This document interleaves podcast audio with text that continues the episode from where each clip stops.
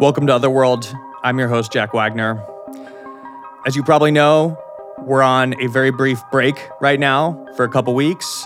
We're going to be back on July 10th, which is next Monday, with a very big series, and I'm very excited about that. But in the meantime, I'm putting out a bonus episode on Patreon this week that I think you're all going to really enjoy. This came to me from a woman named Lindsey from Texas.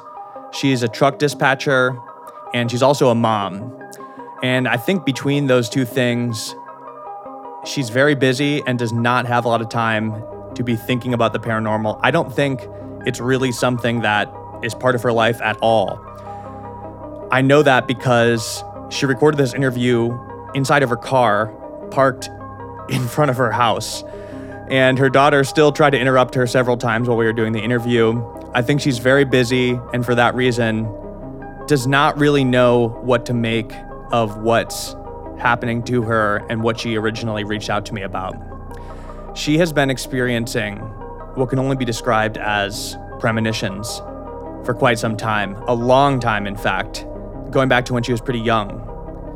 This is a long and complicated episode with a lot of layers, and it raises the question of does having abilities like this solve problems or just create more problems. This is just a little preview of this episode. If you want to hear the full thing, you could sign up for our Patreon and support the show. That's patreon.com slash otherworld. Let's get this started. The episode is called The Unmistakable Feeling.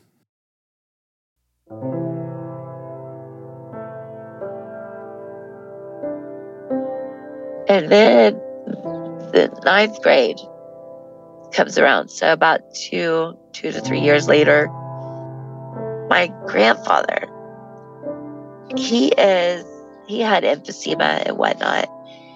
And I remember he was in the hospital and my mom was like just freaking out. You know, that was her dad. And uh, I, I started getting a little cocky, like, huh, I think I'm good because, you know, I didn't have a dream. And there has been zero deaths around me that I have not had prior dreams about. So I was kind of blowing off going up there to the hospital and whatnot. Um, I don't know why I was cocky about it, because but uh, my mother ended up calling me. By the time it was like three o'clock, I just got out of school. She was like, "Lindsey, you need to come up here to the hospital now because it's not good.